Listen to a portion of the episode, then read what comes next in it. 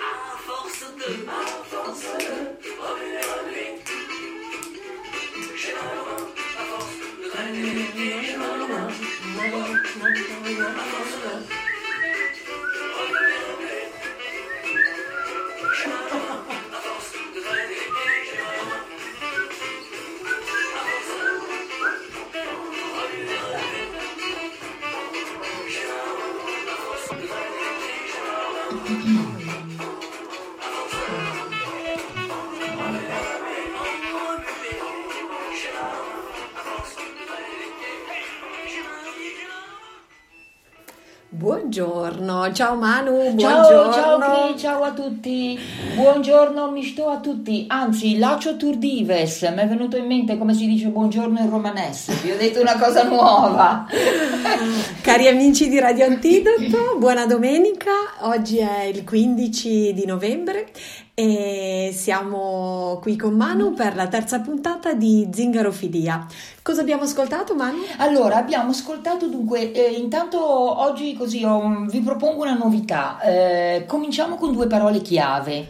Da una parte pensavo ehm, contaminazione e dall'altra parte, poi vi spiegherò il motivo del perché alla fine, resilienza. Tanto ho cominciato a pensare su queste due, due punti chiave. Contaminazione abbiamo cominciato proprio con un brano musicale perché avrete sentito un certo così sound eh, gypsy. Il, eh, il tizio era San Severino, eh, un musicista di origini napoletane, nato però in Francia, quindi in realtà sarebbe San Severino, però è ovvio che alla francese così fa un po' più, un po' più figo, facciamo San Severino, che è entrato in contatto con la musica gitana, in particolar modo con Django Reinhardt e il gruppo eh, di, di Django Reinhardt e ha elaborato un po' questo jazz, eh, jazz gypsy se volete. Io l'ho ascoltato una volta su Radio 3, sono andata poi un po' a cercare sui suoi siti e così mi sembrava mm, un esempio di contaminazione che, che calza, cioè vedete che questi zingari poi alla fine contaminano, si entra in contatto. Infatti noi, Eh. ci- noi ce la siamo scialata perché ci siamo Ce la siamo scialata, ce la abbiamo siamo anche ballato, no? fischiettato. Cioè, fischiettato, ci avrete sentito sotto e, e va bene. Io oggi devo parlare, cioè devo, ho scelto di parlare di un argomento che proprio allegro allegro non è, nel senso che volevo dirvi qualcosa sul, sul problema degli zingari relativi ai campi di concentramento, perché mh, si sa pochissimo di, di, di quello che, che, è successo durante il nazismo in, in relazione agli zingari, se ne è parlato pochissimo, solo recentemente gli storici si sono occupati di questo argomento, ma eh, sembra che quasi, più, quasi 25.000 zingari siano stati sterminati nei campi di concentramento nazisti. E, ehm, in qualche puntata precedente avevamo parlato del tema della morte e vi avevo detto che gli zingari non amano parlare dei loro, dei loro defunti e questo chiaramente è un grosso problema relativo, chiamiamolo così, al tema, al tema della memoria. Ehm, dunque, io premetto per anni mi sono occupata di storia della Shoah, di olocausto, di mh, mm, progetti con le scuole, lavori fatti ai vari istituti storici della resistenza. La memoria è diventata una specie di religione civile in Italia e amo molto la definizione che ha dato un amico che, ahimè, non, uno storico che si chiama Enzo Traverso, se trovate i suoi libri leggeteli perché è bravissimo, ehm, che insegna in Francia, in parte negli Stati Uniti. E è uno specialista di storia della Shoah, ha curato tutta la storia della Shoah della UTET, che sono quasi dieci volumi, quindi diciamo uno degli... Mm, dei, delle persone, degli studiosi più, eh, più, acclarati al momento, che lui eh, una volta mi disse si rischia di fare commemorazioni troppo piene di troppo vuoto. Anche perché questa istituzione del giorno della memoria è stata voluta proprio per volere del governo italiano, credo nel 2000, se ben mi ricordo, ormai è tanti anni che abbiamo questa, eh, questa, questa, ricorrenza che è stata fissata il 27 gennaio. Perché il 27 gennaio? Perché il 27 gennaio è il giorno in cui nel 1945 le truppe dell'esercito russo sono arrivate al campo di Auschwitz e hanno aperto, hanno aperto, aperto il campo. I, ehm, Enzo Traverso, sì, vedo che qualcuno mi chiede conferma detto Enzino per gli amici perché è piccolino, piccolino, calvo, con gli occhi molto intelligenti, però per gli amici Enzino. E, ehm, e quindi ehm, ovviamente ad Auschwitz sono stati deportati gli zingari, sapete benissimo che eh, nel dopoguerra abbiamo avuto il processo di Norimberga, ci sono state le varie condanne per, per crimini di guerra, per crimini contro l'umanità, eh, c'è stato il famoso processo ad Eichmann eh, a, a, Gerusalemme, eh, insomma si è parlato tantissimo per fortuna del, del, del, del, problema dell'olocausto, tenete presente che si è fatto un cenno allo sterminio degli zingari nel 1994, il primo, il primo. Eh, I dati storici dicono che eh, nei campi di concentramento nazisti sono state deportate quasi 500.000 persone, di cui 23.000 soltanto ad Auschwitz. Eh, circa una settimana prima del 27 gennaio 1945 è stato fatto l'ultimo appello delle famiglie zingare dei Rom che erano presenti ad Auschwitz, di questi 23.000 hanno risposto in quattro quindi si conta che ci siano stati quattro sopravvissuti, poi chissà dove sono finiti, perché ovviamente i russi sono arrivati, hanno aperto le porte, hanno detto andate pure e immaginatevi dove potevano andare le, le, le persone che erano detenute lì, eh, oltretutto nel pieno dell'inverno, tra l'altro, perché il 27 gennaio in Polonia non, certo, non abbiamo certo le viole fiorite nei campi. Ti interrompo sì, solo un attimo per dire ai nostri amici che Manu sta andando a braccio, ma davvero, nel senso non ha una traccia, non ha due appunti, non vado a braccio, a braccio, è a braccio. tutto nella sua mente. È tutto nella... infatti sarò anche un po' confusionaria, però è una no, chiacchierata, eh. non è una lezione. Ci tenevo però a dirlo eh, perché qui non c'è niente. Abbiamo solo il computer davanti per cercarvi qualche canzone. E, ehm, e quindi ehm, c'è stato questo silenzio sostanzialmente. Perché le commemorazioni troppo piene di troppo vuoto? Perché quando poi le commemorazioni sono fatte per eh, dovere, secondo me sono un, come potrei dirvi, un comodo escamotage per lavarci la coscienza. Benissimo, il 27 gennaio siamo tutti lì che pensiamo ai campi di concentramento, il 28 ci siamo tolti il problema, non ci pensiamo più e la faccenda è finita fino all'anno dopo. Io ve lo dico questo per esperienza proprio anche scolastica, fatta, mh, mm, fatta a scuola, sia con gli allievi, sia con le colleghe, diventa una cosa che va fatta, quindi come tutte le cose che vanno fatte alla fine poi diventano eh, azioni che non sono realmente, eh, realmente sentite, no? Ehm, quindi io sono, cioè tutti i giorni deve essere un giorno della memoria, secondo me, non, non serve istituzionalizzarlo.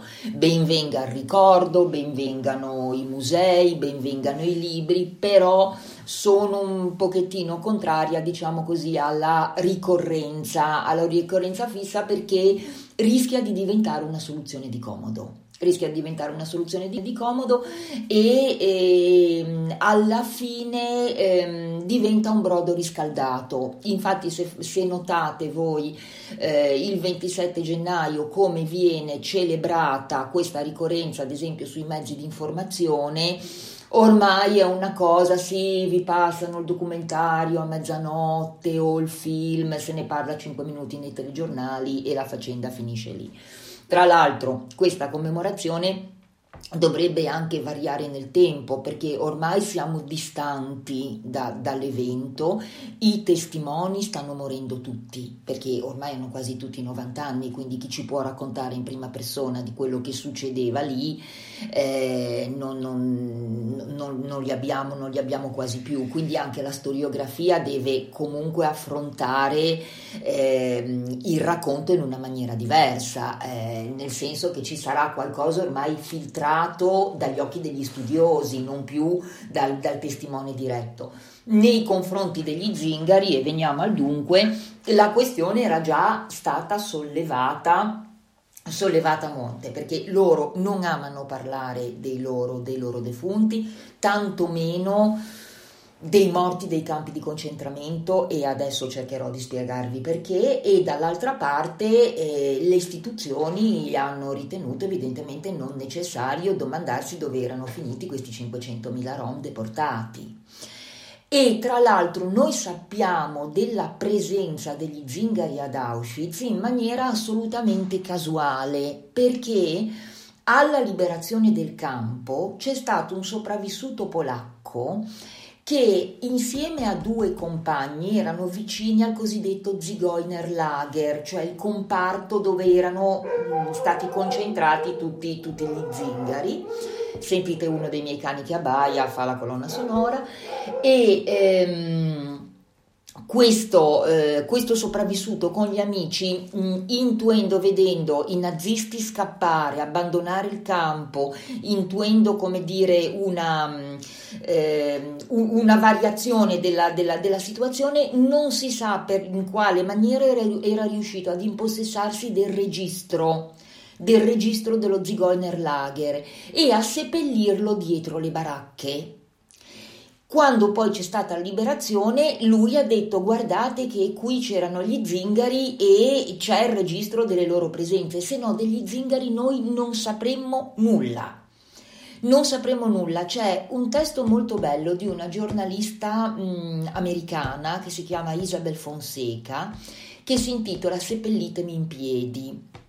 Il titolo è particolare, lei riporta la parte di una frase che gli disse un vecchio rom, seppellitemi in piedi perché sono stato in ginocchio tutta la vita. E lei aveva dato il titolo a questo, a, a, questo suo libro uno dei pochi, ovviamente non è uno studio storico, è un, il libro di una giornalista, quindi racconta di una sua visita ad Auschwitz, di qualche testimonianza che riesce mm, a raccogliere da amici rom, eccetera, ed è un po' uno dei primi libri che sono usciti sul, eh, sull'argomento. E lei scrive della sua prima andata ad Auschwitz, eh, sapete che in quello che è il residuo del campo di concentramento adesso è stato fatto un museo dove vengono conservati i reperti di quelli che erano, quelli che erano i prigionieri. E ehm, Una volta avevo sentito un'intervista al direttore del campo che diceva alcuni di questi reperti stanno iniziando a deteriorarsi eh, perché abbiamo mh, eh, oggetti, i capelli, perché i tedeschi avevano la mania di, di i nazisti rasavano questi prigionieri, la mania di tenere questi, mh, quest, que, que, queste cose fisiche, questi residui fisici, però il, il, direttore del campo ha detto noi lasceremo il tempo fare il suo, il suo lavoro perché è giusto che comunque non ci sia alcuna forzatura su, eh, su quello che ci rimane di, di, di, di queste, queste, queste, persone. E, ehm, e, lei dice io mi aggiravo per i, i le sale, le sale di, questo, di questo, piccolo museo e vedevo gli oggetti, le valigie, le borse, i vestiti, eh, gli oggetti di uso comune, eh, i reperti fisici. E, dentro di me ragionavo e dicevo di queste cose che sono le, gli oggetti e i beni degli ebrei che sono morti, dei deportati che sono morti in questo luogo, nessuno di questi oggetti mh, apparteneva agli zingari. Quindi loro sono transitati qui e, e, sono spariti, come se non ci fossero mai stati. Cioè non abbiamo nessuna memoria, nessuna traccia. C'è questa, eh, questa tragedia che è passata nella storia ed è praticamente mh, mm, si è dissolta veramente come, come il fumo dei, dei, dei forni La crematori, no? Cioè, mh, mm, c'è stato un, un, poeta tedesco che era Paul Celan che chiamava questi... Ehm, le persone che sono morte proprio nelle camere a gas e nei, nei forni crematori creature di nebbia eh, e lui diceva sono, perché sono anime di fumo, le Rauchseele le, le chiamava. E io credo che anime di fumo proprio più di tutto siano stati gli zingari per l'inconsistenza della loro, della loro presenza. E la loro presenza ad Auschwitz invece è stata nella realtà del momento molto problematica perché hanno dato del filo da torcere. Ed ecco qui la seconda parola, la resilienza. Ehm, io penso che eh, loro sono stati sterminati tutti, quelli che sono stati deportati lì. Di 23.000 persone ne sono sopravvissute 4, però hanno vinto loro. Hanno vinto loro perché i nazisti non sono riusciti a tagliare i capelli alle donne, perché nessuno ha indossato il pigiama a righe, perché nessuno ha avuto un numero tatuato sul braccio, perché non se lo sono lasciato fare.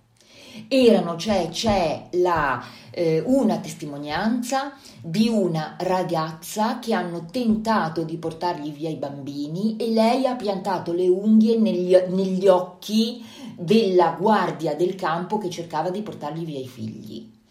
Quindi gli stessi nazisti a un certo punto hanno detto va bene così, mettiamoli tutti lì, non sappiamo bene i motivi per cui poi a un certo punto abbiano deciso di non occuparsi degli zingari. Li mettiamo lì, li chiudiamo lì purché stiano bravi e mm, non creino problemi, non creino problemi più di tanto. Infatti c'è questa proprio anomalia nella realtà del campo, le famiglie non sono state divise, eh, sono rimasti insieme, i bambini sono rimasti con i genitori, non sono stati fatti appunto quegli abbruttimenti mh, mm, a cui venivano sottoposti tutti i deportati, quindi le donne non avevano i capelli rasati, non indossavano le divise, non venivano costretti al lavoro, al lavoro coatto erano probabilmente troppo turbolenti e troppo reattivi, per cui probabilmente gli stessi, mm, gli stessi capò, gli stessi guardiani del campo avevano paura, paura di queste, di queste è rimasta persone. una comunità anche. È rimasta una comunità, infatti ci sono testimoni deportati non zingari che dicono lo Zigeuner Lager che era il punto, li avevano relegati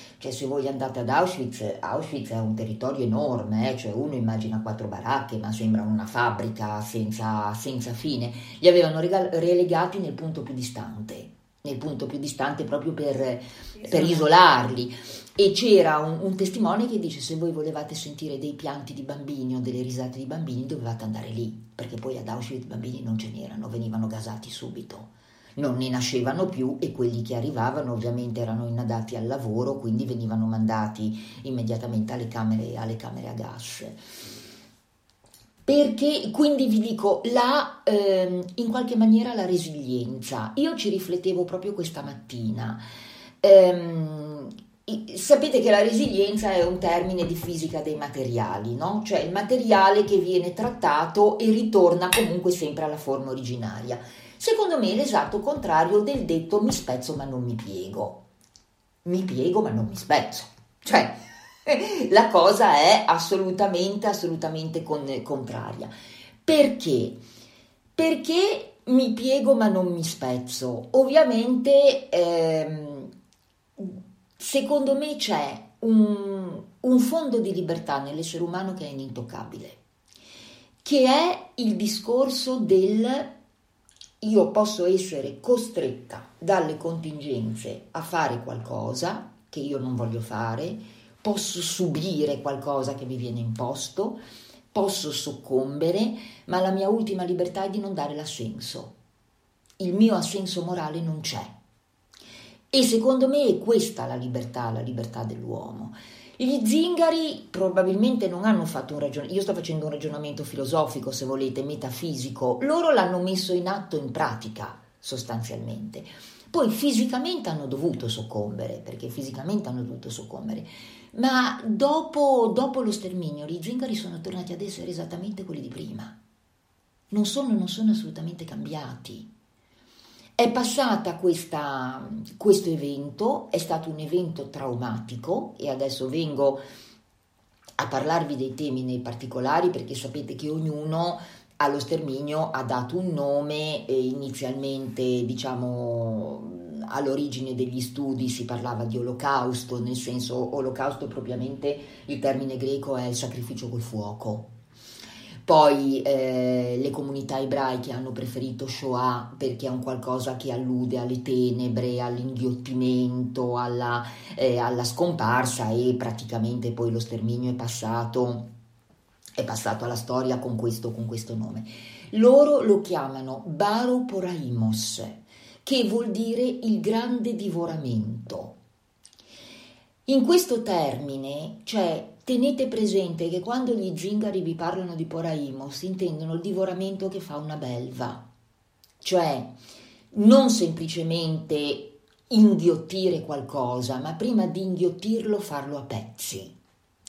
Io non so se in italiano esiste una parola, una parola del genere, sicuramente c'è in tedesco che è parola, il verbo zerglidern, che vuol dire eh, frantumare strappando. Lacerare. Lacerare, però lacerare con, eh, con violenza, no? Quindi probabilmente quando loro pensano al, al divoramento pensano un, un, fatto a pezzi con la, la, volontà di annientare, di distruggere, di distruggere completamente.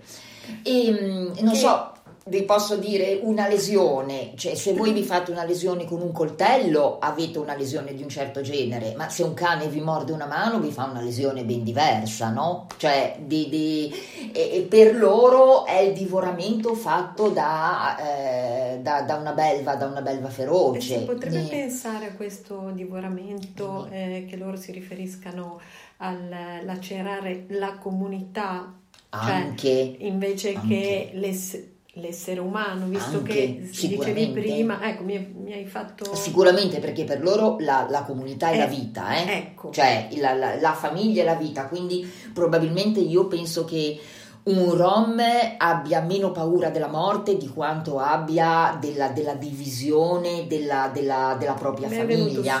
Ecco, anche perché la deportazione, ecco, vi devo fare un minimo di storia. Perché gli zingari a un certo punto vengono perseguitati? Gli zingari sono più o meno stati sempre perseguitati, però in termini anche e con, con intensità, intensità diversa.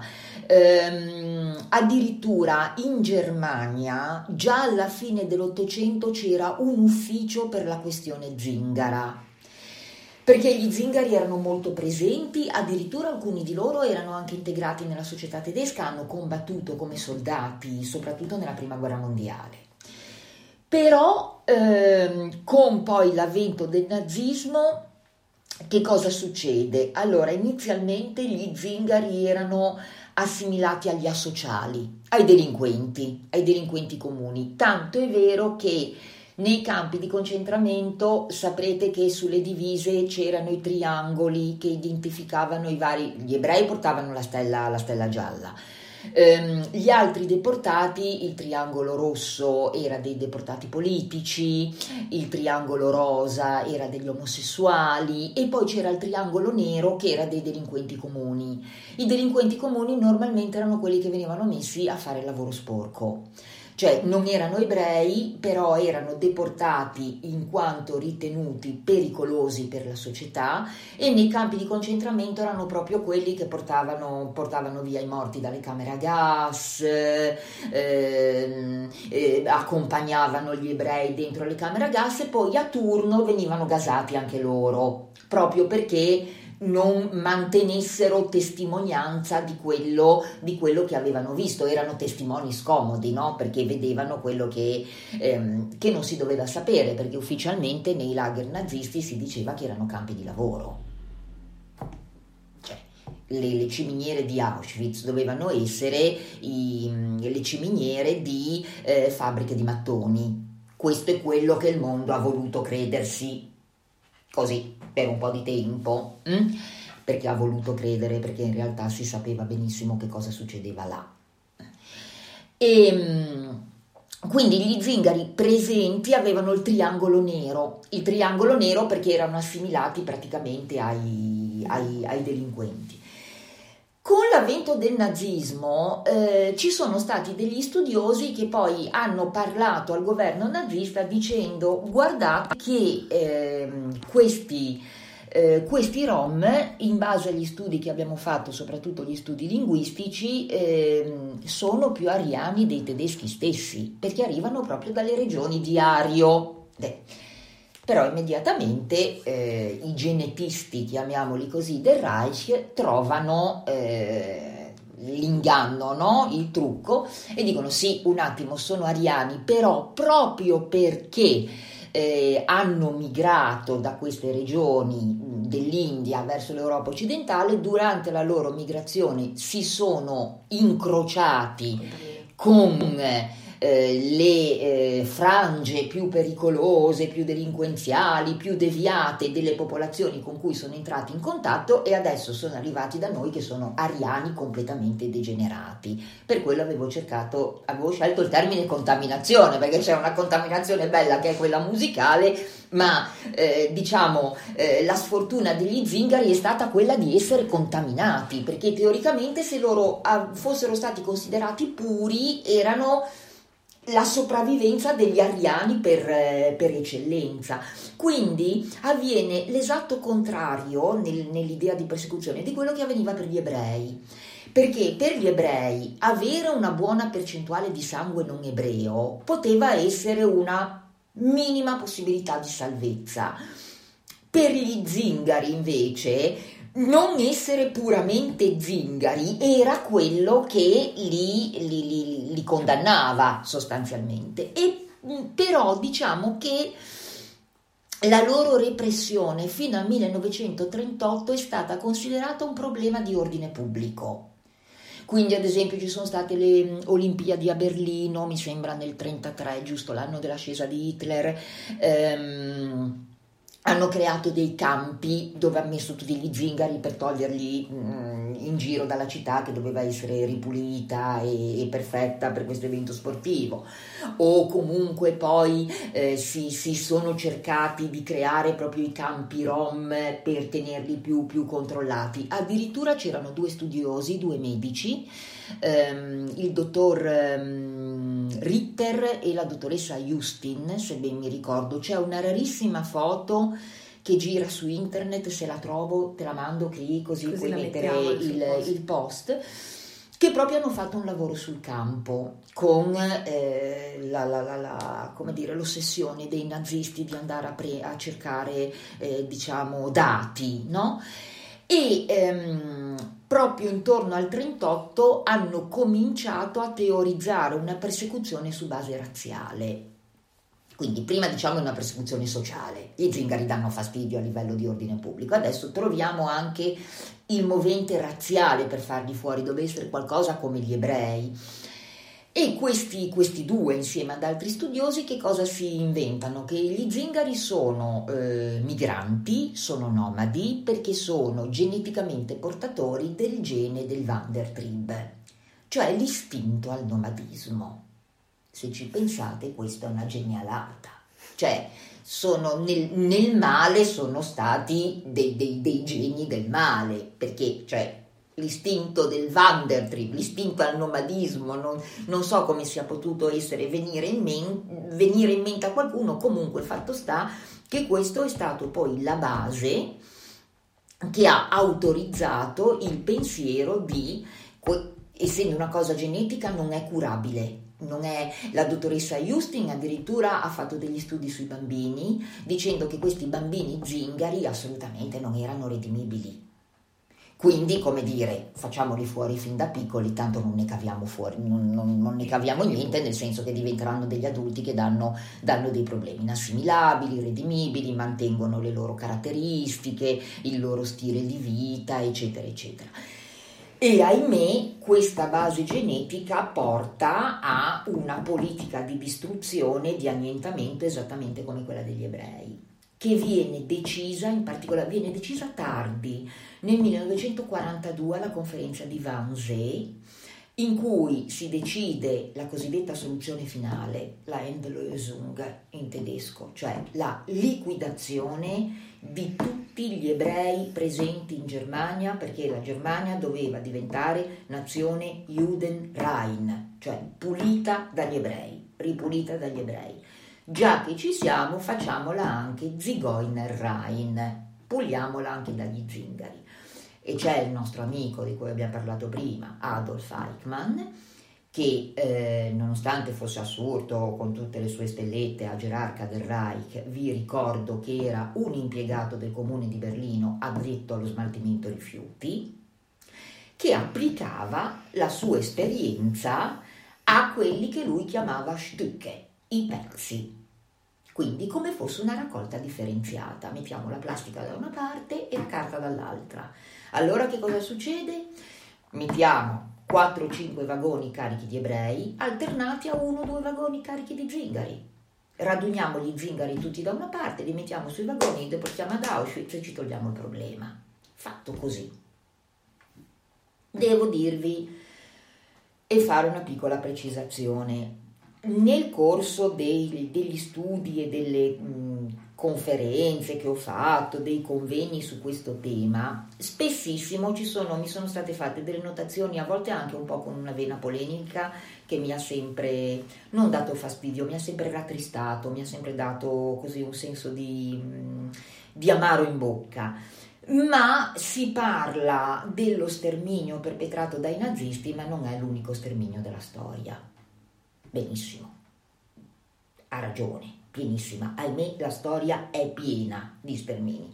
Probabilmente è insita nell'aggressività umana questo, questo desiderio di sterminare una parte di se stessi. Però, però, lo sterminio nazista è l'unico sterminio, e io questo l'ho imparato da Enzino Traverso, che me l'ha spiegato molto bene, in cui a una totale irrazionalità dei fini, totale follia, si applica un'altrettanto completa e totale razionalizzazione dei mezzi. Perché le camere a gas, lo smaltimento dei rifiuti, e eh, tutto quanto ne è conseguito è avvenuto soltanto nei campi di sterminio. Vi ricordo i campi di sterminio fortunatamente erano pochi, Auschwitz era il più grosso, eh, poi c'era Majdanek, c'era Treblinka, mi sembra fossero 5 o 6 i campi con le camere, le cam- le camere a gas. Spesso si parla della, eh, de, del, mm, de, degli stermini in Russia, no? delle, delle, delle epurazioni in Russia, ma Stalin non si era fatto tanti problemi, Stalin era molto più eh, diciamo così, grossolano rispetto alla mente nazista, nel senso che Stalin lasciava fare all'inverno siberiano, per cui li deportava, prendeva eh, le mogli degli oppositori politici dalle feste a Mosca e le, portava, le deportava in Siberia in abito da sfere, scarpine di raso e le lasciava lì. Cioè, non è che ci fosse molta possibilità di, di sopravvivenza, però non c'era una programmazione razionale, una programmazione razionale. E Guardate che quest'idea della morte seriale condotta con mezzi razionali nasce paradossalmente nell'Europa del secolo dei lumi, perché è l'Europa del secolo dei lumi che si inventa la ghigliottina. Questa è di nuovo una cosa che Traverso nei suoi libri spiega molto bene. La ghigliottina che cosa diventa? Uno strumento che uccide, non c'è più il boia che taglia la testa, c'è la lama che taglia la testa ai reali di Francia, i vari così eh, morti nelle varie, nelle varie rivoluzioni e soprattutto di teste ne può tagliare molte. Mm? Ed è uno strumento. In Inghilterra parallelamente nasce un altro concetto che i nazisti faranno loro, il lavoro come? Momentaneamente nell'Inghilterra di, dell'Ottocento come strumento di correzione. Eh, vengono eh, inventate, programmate, messe in atto le cosiddette workhouses, che erano praticamente le case di lavoro per gli emarginati, dove li mettevi lì dentro e li sfruttavi anche. I riformatori dove avevi una detenzione però lavorativa. E capite che nell'Inghilterra vittoriana questa cosa con tutte le colonie che c'erano, le materie prime da lavorare che arrivavano era barcarsi i baffi, avere una manodopera praticamente a costo zero. Nei campi di concentramento nazisti i nazisti raffinano ancora di più questo concetto dicendo il lavoro diventa strumento di annientamento. E in quest'ottica pensate quanto è grottesca la scritta di Auschwitz, perché sul cancello di Auschwitz c'è scritto Arbeit macht frei, il lavoro rende liberi. È una presa in giro. Colossale, colossale. Ehm, gli zingari ovviamente non capiscono perché loro vengono fatti oggetto di, di, di, di questa questo, questo sterminio. Fatto sta che comunque dopo il 1938 in Germania si scatena una caccia allo zingaro, al punto che esce poi una, un'ordinanza di eh, Himmler eh, che comunica che eh, l'operazione è andata così bene che possiamo di, dichiarare di non avere necessità di fare altre azioni perché possiamo dire che l'azione è stata complicata. Eh, complicata, eseguita alla perfezione, compli- complicata nel realizzarla e completata, ho messo insieme le cose, però è stata eseguita alla perfezione da, da, dai, dai, diciamo, eh, carnefici di Hitler, come, come, sono stati denominati i gerarchi nazisti, e ehm, i zingari sono stati deportati vengono in massima parte portati ad Auschwitz, ehm, rimangono lì, ehm, ci sono parecchie epidemie di tifo, di queste malattie diciamo che c'erano spesso mh, nelle, nelle, comunità in quella, in quella, situazione, quindi vengono naturalmente, nessuno si occupa di curarli, vengono lasciati morire. E ehm, nel 1944 si decide eh, quella che in gergo si chiama la liquidazione del campo. Cioè ogni tanto ad Auschwitz si decideva che c'era bisogno di tot baracche libere, per cui quelli che erano dentro le baracche si portavano tutti eh, alla camera gas in modo da avere posto per nuovi deportati, eccetera. Non so se questo viene fatto perché forse gli zingari cominciavano a essere veramente troppo problematici, troppo turbolenti. La notte tra il 2 e il 3 di agosto viene ricordata come la Zigeunernacht perché, e qui ci sono le testimonianze dei deportati che erano vicini, vicini al campo, ehm, arrivano con, con, le camionette, caricano 2000, non, non abbiamo la certezza se erano tra i 2.500 e le 3.000 persone caricate tutte sui camion e in una notte sola portate alle camere a gas e gasati tutti. Di loro non c'è più niente. Non sappiamo più niente, non sappiamo... Cioè, se andiamo allo Yad Vashem a Gerusalemme, perlomeno abbiamo delle foto con dei nomi. Di loro non sappiamo niente, non sappiamo come si chiamano queste persone, non sappiamo se c'erano più donne o più uomini, non sappiamo eh, se erano persone anziane, se c'erano dei bambini, non sappiamo niente, niente.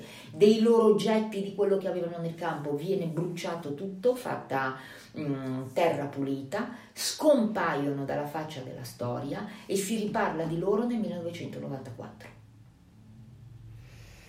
perché il Museo dell'Olocausto di Washington chiama eh, dei rappresentanti dell'Unione Romani a eh, parlare di, di, di, di, questo, questo, evento. E, mm, non, eh, gli zingari non hanno ovviamente istituito un loro giorno della memoria, non per questo forse sarebbe compito di chi il giorno della memoria ce l'ha includere anche gli zingari questa ad esempio è una cosa che, su cui Traverso ha battuto moltissimo, cioè mh, mm, non possiamo fare uno sterminio specifico, lo sterminio è un crimine contro l'umanità. Nel mondo ebraico si dice chi salva una vita salva il mondo intero, ma io dico chi uccide una vita uccide il mondo intero e se c'è una vita uccisa, la commemorazione deve essere per una vita come per un milione di vite, indipendentemente dalle cioè, certo. Nei campi di concentramento si stima siano morte 6 milioni di ebrei, 500 mila zingari, ma abbiamo il doppio di morti quindi abbiamo deportati politici, abbiamo avuto eh, omosessuali, testimoni di Geova, cioè chiunque delinquenti comuni, devianti. Ancora prima dell'istituzione dei lager abbiamo avuto il progetto T4 che era per l'eliminazione dei disabili e dei malati di mente. Questo era stato eh, realizzato molto prima, negli anni 30, partendo dagli Stati Uniti partendo dagli Stati Uniti, cioè l'eliminazione del, eh, degli anormali, tra virgolette, passatemi poi, bisogna capire chi sono i normali in questo mondo. Eh, però era, in Germania poi era stato chiamato il progetto T4 che prevedeva addirittura, ehm, si iscriveva alle famiglie, dicendo che una famiglia con un disabile eh, attua una, eh, un'azione di, di, egoismo perché sopprimendo queste persone gli si consentirebbe di terminare una vita di privazione, una vita, una vita di dolore. Si, si, mh, mm, eh, si portavano le, le, famiglie da consentire alla, alla, all'eutanasia dei loro, eh, dei loro cari. E ahimè tutto questo è nato in Occidente però, cioè il, il, il, il civilissimo, civilissimo, Occidente. Quindi mh, quando io penso, ehm, penso appunto eh, al discorso ma che funzione può avere la memoria? Man mano che ci si allontana sempre di più, perché il primo sterminio in Europa è stato quello degli armeni effettuato dal popolo turco nei confronti degli armeni. Hanno fatto una deportazione forzata, in realtà li hanno deportati attraverso le montagne degli armeni, sono praticamente morti tutti durante questa marcia, questa marcia di deportazione, un milione di persone. Ehm, sfido ad entrare in una scuola e parlare del genocidio degli armeni, trovare qualcuno che sa che, che cos'è. Cioè è una cosa che è avvenuta all'inizio del Novecento, quindi prima ancora della prima, della prima guerra mondiale. I libri che sono in circolazione sono pochissimi. Eh, certo, adesso con internet si possono cercare notizie, però eh, cioè non, è, non, è, patrimonio comune, patrimonio comune, quindi secondo me mh, mm, la memoria non può essere specifica, la memoria è, è, è di tutti. E ehm, io oggi ho scelto di parlare di questo argomento anche se il clima che viviamo in questo periodo non è dei migliori. L'argomento non è certo un argomento che mette, che mette allegria, non è certo un argomento facile. Però io vi ho detto che dalla mia frequentazione per gli zingari ho imparato molte cose e soprattutto un rapporto diverso con la morte. Io penso che di fronte alla morte, di fronte alla minaccia della morte come stiamo vivendo noi in questo momento, nessuno ci deporta nei campi di concentramento, però la paura di morire di Covid, porco mondo, ce l'abbiamo tutti. Cioè, è un momento in cui noi il contatto con la morte ce l'abbiamo. Io dagli zingari ho imparato una cosa, che comunque eh, la morte da una parte è una privazione perché ci porta, parte porta via la nostra vita, ma porta via la vita dei nostri cari, ma dall'altra parte è un arricchimento, perché chi resta vive per due, per tre, per quattro, noi viviamo le vite di chi se n'è andato. Non è vero che secondo me non c'è più ragione di vivere, devo vivere doppio, perché io eredito, cioè eredito quella vita. E mm, io e Cristina ci stiamo commuovendo su eh, questa cosa. Sì, Però noi abbiamo, mm, come umanità, noi quei 12 milioni di morti che sono stati nei campi di concentramento, li abbiamo ereditati. E penso una cosa, adesso è eh, un momento difficile particolarmente in questa seconda fase della pandemia perché io mi rendo conto girando, non, non, sono una persona che frequenta tantissime persone, però come tutti esco, vado a fare la spesa, ho degli amici, ho delle conoscenze, mi rendo conto che le persone sono stanche e non tutti ce la fanno.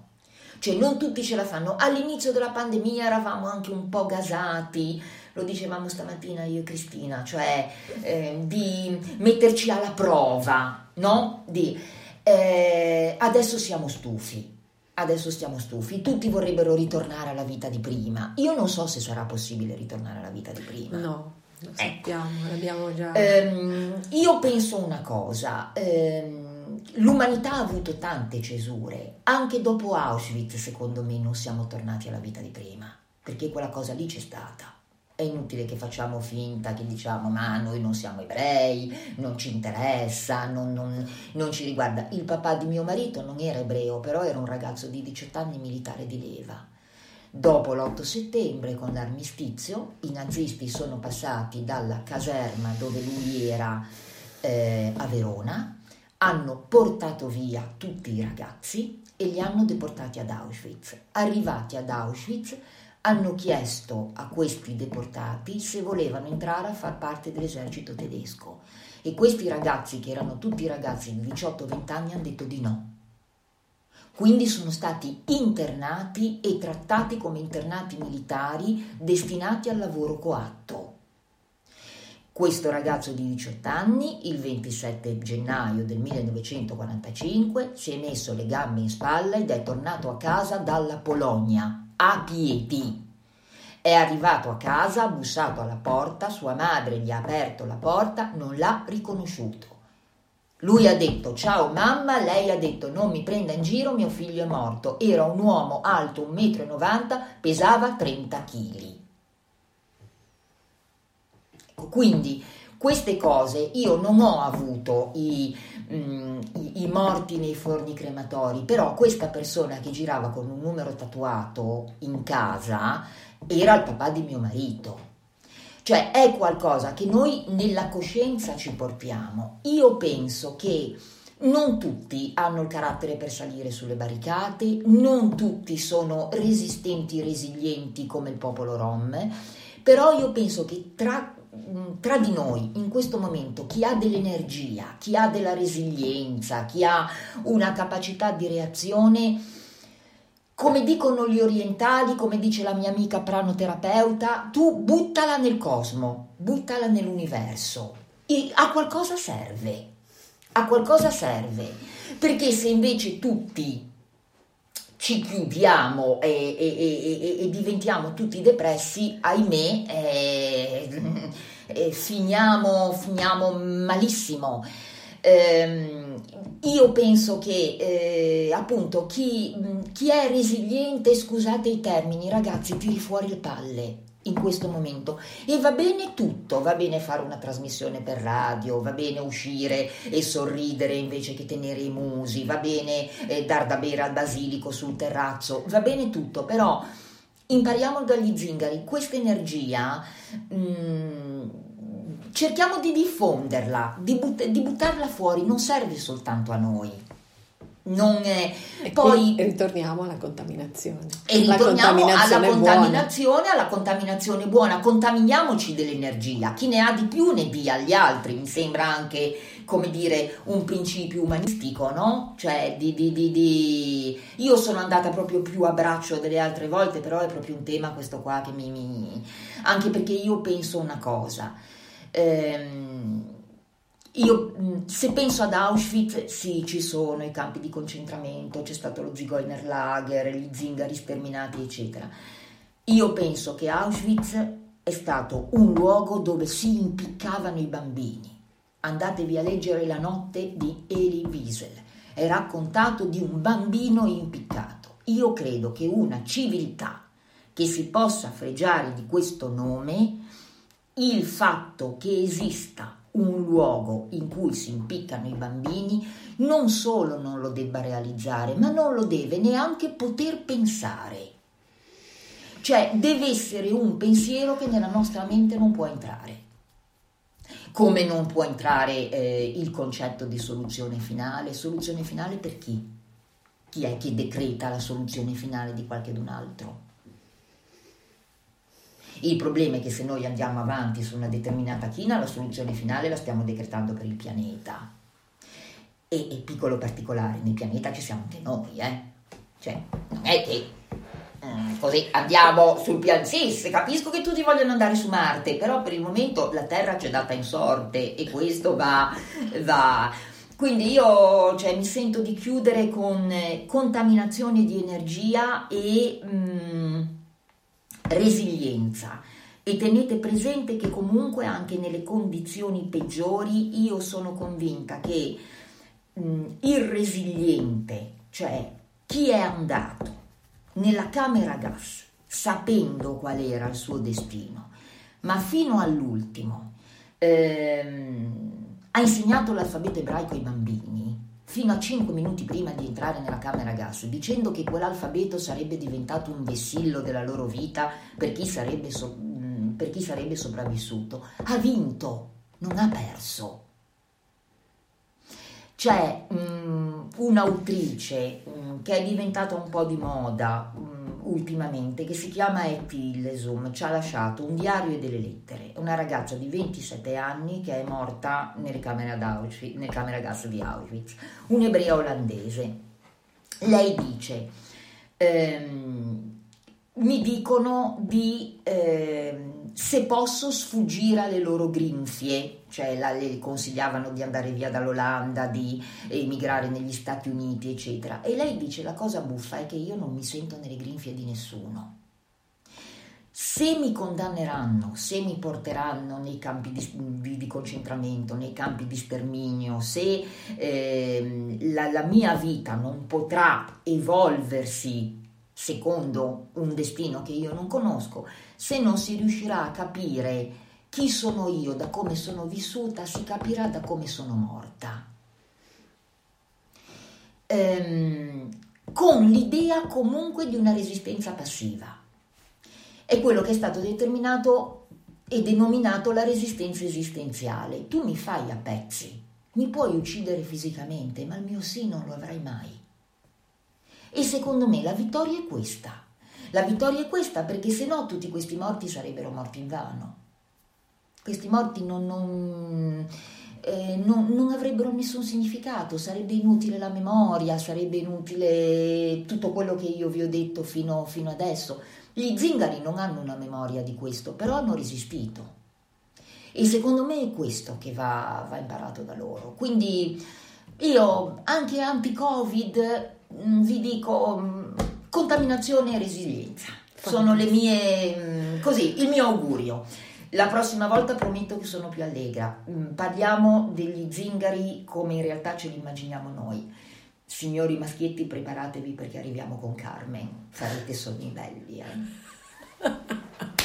Le donne dicono che è orrenda, ma gli uomini ne sono pazzi e l'arcivescovo di Toledo canta messa alle sue ginocchia. Ciao ciao, Max Palea a tutti quanti. Ce la facciamo a cercarci Coracanè? Vediamo subito. Allora, È stato intenso. io aspetto i vostri commenti mentre cerco di, con i miei miseri mezzi, perché sono un'analfabeta informatica, eh, vado a vedere se riesco a trovare il grande Faber. Intanto io ringrazio chi è rimasto in ascolto e ringrazio Manu perché oggi è stata, è stata una puntata veramente Eccola impegnativa e intanto ha trovato un live. brano musicale con cui vogliamo chiudere questo nostro incontro. Eh, ringrazio tutti e auguro una buona domenica e a presto. Ciao, per- ciao a tutti. Ciao a tutti. Baxalè. Ciao, ciao, ciao. Vediamo, eh. Sì, vediamo se riusciamo a farla partire perché in, in analogico speriamo che non ci sia la... mm, Pubblicità. Eh, sì, però- beh, però basta... eh, Lasciamo un attimo andare. Sì. Sa- Salta gli annunci. sì. Ecco qua, guarda.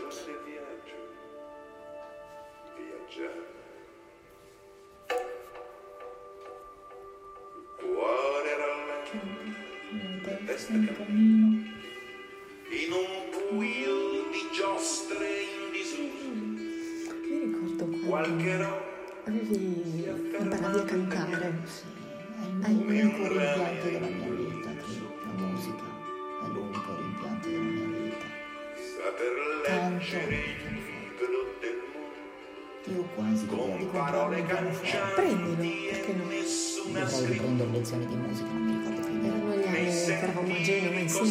Sì, ma poi avevo fatto, ho studiato Eh pianoforte sì, con sì, la sì, Brigitti. sì, sì, sì, ma io anche canto proprio, mi ricordo dopo che Ah, sì, sì, sì. non si fatto sto a Genova facevi questo. 86. Sì.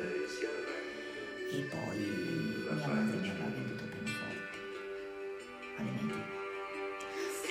Perché non studiavo. cadevano dal calendario Eh, io divertino, prego matematica. Polonia, Ungheria La signora Brigitti mi aveva detto perché non mi fate fare il conservatorio? La preparo io. e tutti buttavano via Pianoforte. Me lo ricordo, e Sì, sì. Nella casa del le dei In, in Ginello. Sì, sì, sì, me lo ricordo. Che era un pianoforte di questo colore qua. e un sollievo di E ho il pianoforte, pianoforte venduto. Prendi le sufficienze e poi ne riparliamo. Che l'aspetto un mito per non farmi fare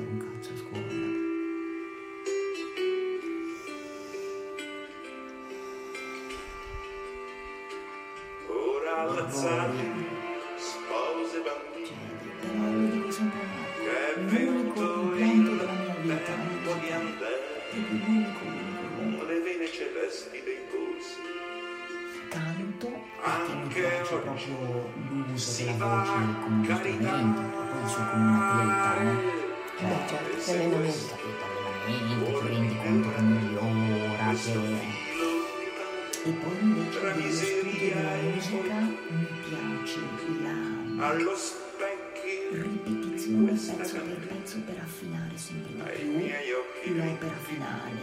Quello è una cosa che mi esalta, che invece la cosa che normalmente annoia tutti. Eh sì, sì, sì, sì. È l'equivalente del solfeggio, no? Che es- devi ripetere, ripetere, ripetere. Eh, Invece, guarda, c'è suo figlio giovanissimo, Cristiano. sì. Sì. Ha avuto una bambina, Cristiano, che si chiama Fabrizio.